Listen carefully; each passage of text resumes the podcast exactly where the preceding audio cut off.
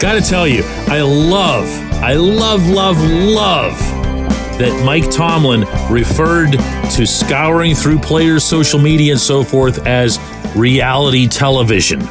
I love the fact that he's going to make everybody at least a little bit uncomfortable in talking about it, reporting on it, or, you know, even remotely taking it seriously.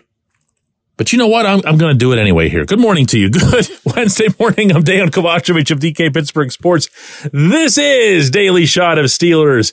It comes your way bright and early every weekday. If you're into hockey and or baseball, I also offer daily shots of Penguins and Pirates where you found this. Welcome to the all reality TV episode of Daily Shot. I love the way he handles these situations. Look, I've been over the course of this weird season pretty critical of this head coach.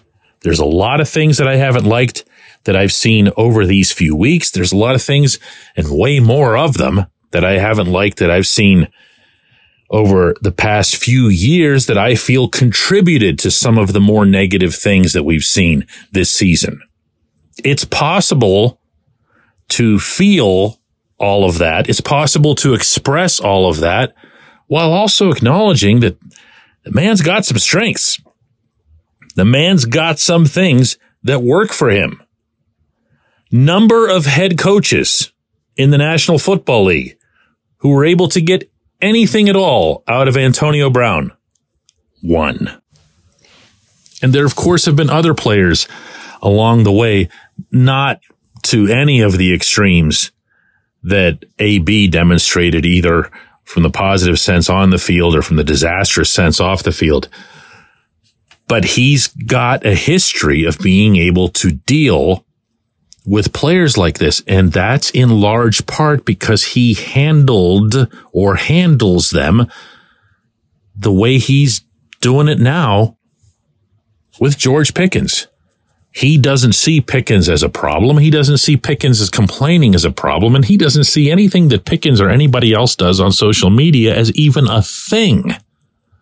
Now, maybe that's because he's older. Maybe, you know, there's some stick in the mud component to it. Maybe he's just telling different people what it is that he thinks would best serve the Steelers' interests.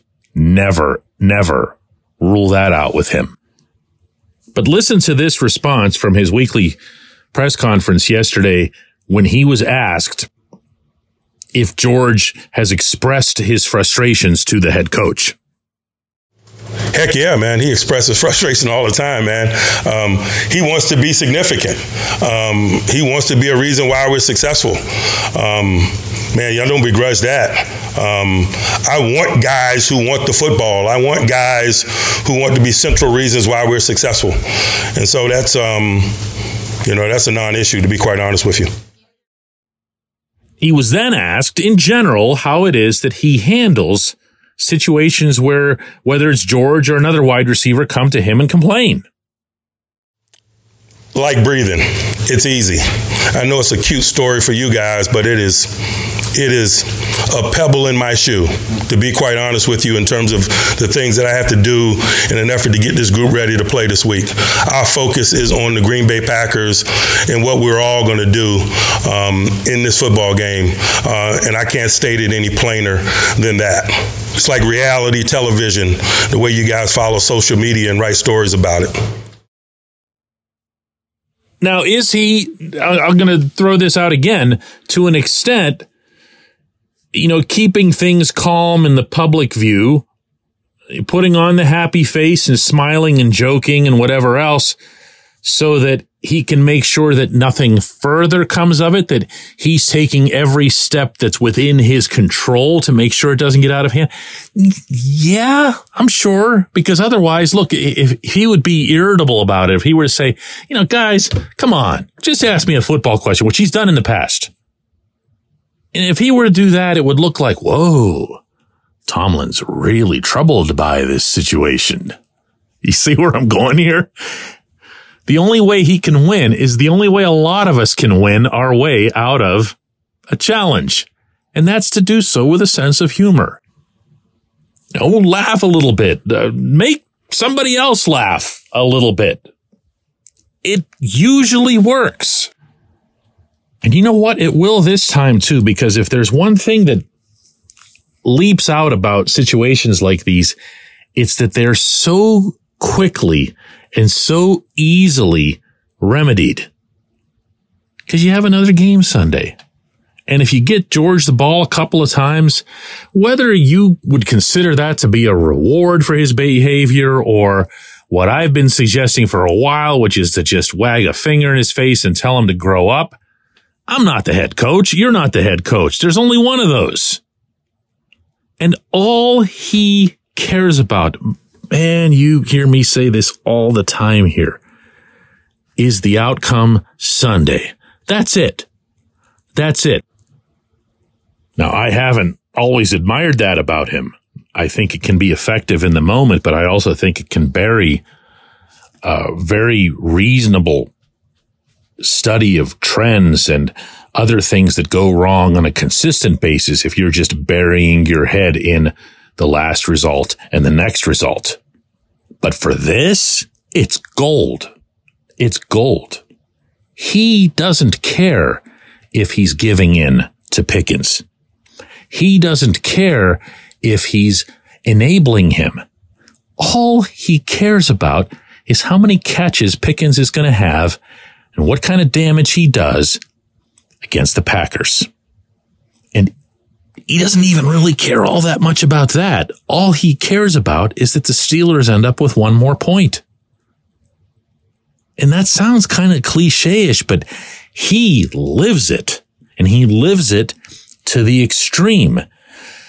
And there comes a point where his own players have been around him long enough to grasp that there's really no point in trying to egg this guy on or push his buttons or whatever else here because all he's going to tell you at the end of the day is what it is that he's expecting you to do in the next game. And if that's some sort of mastermind approach on his end, I, and I don't know, maybe it is. He certainly does seem cerebral about this sort of stuff. Then wow, right? That's a gift. When we come back, J1Q. This segment of Daily Shot is brought to you by our good friends at Mike's Beer Bar. They're located on Federal Street, directly across from PNC Park. Mike has more than 500 beers on tap, including from more than 50 local breweries. Stop in and say hello. Tell Mike we sent you. Mike's Beer Bar.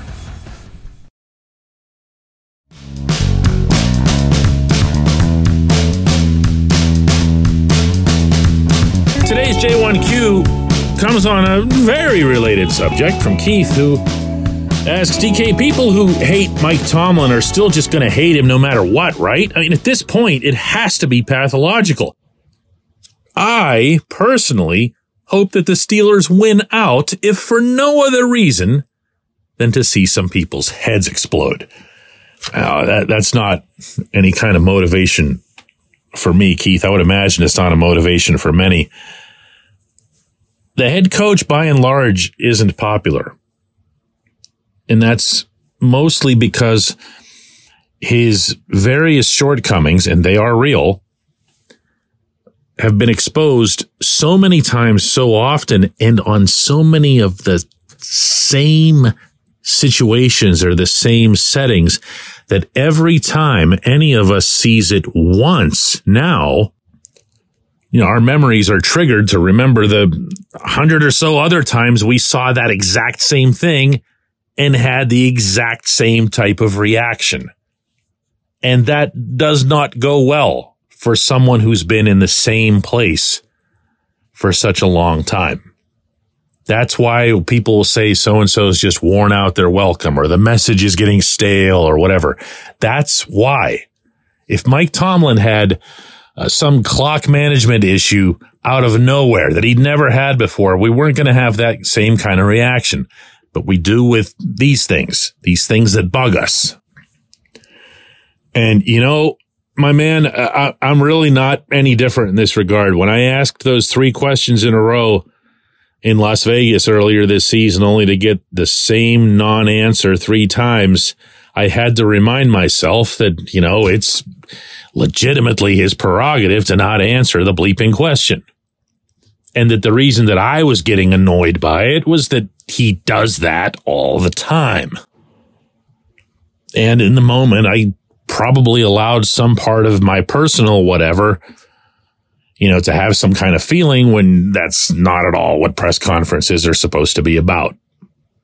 Not that I regret for a split second asking all three of those questions. I mean, it's just, it's nuts that the head coach doesn't want to talk about his offense after a game. Just nuts. But to your point, Keith, look, uh, uh while stressing again here that everyone's got a right to criticize the head coach, I criticize the head coach. I'm sure you criticize the head coach.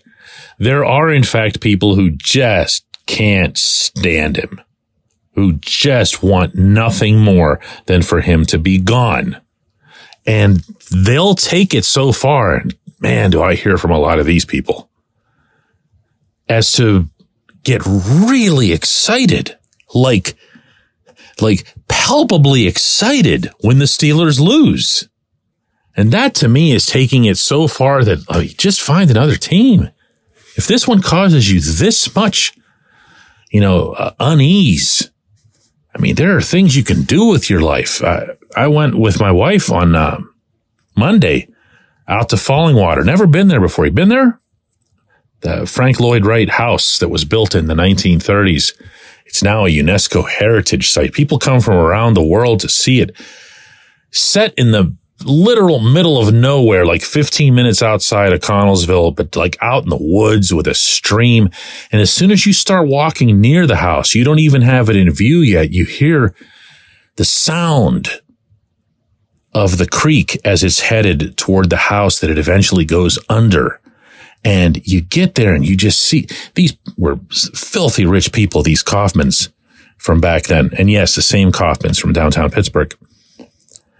And you could just picture them just having the most relaxed, uh, non-internet, non-highway honking, uh, television, any, I mean, radio did exist. I don't know if they had radio there or not, but it was, it was an amazing experience. And I guarantee you, I had more enjoyment in the hour and a half that I was there than these people who just seethe at any mention of anything remotely upbeat about the Steelers have had in the past, I don't know, 10 years?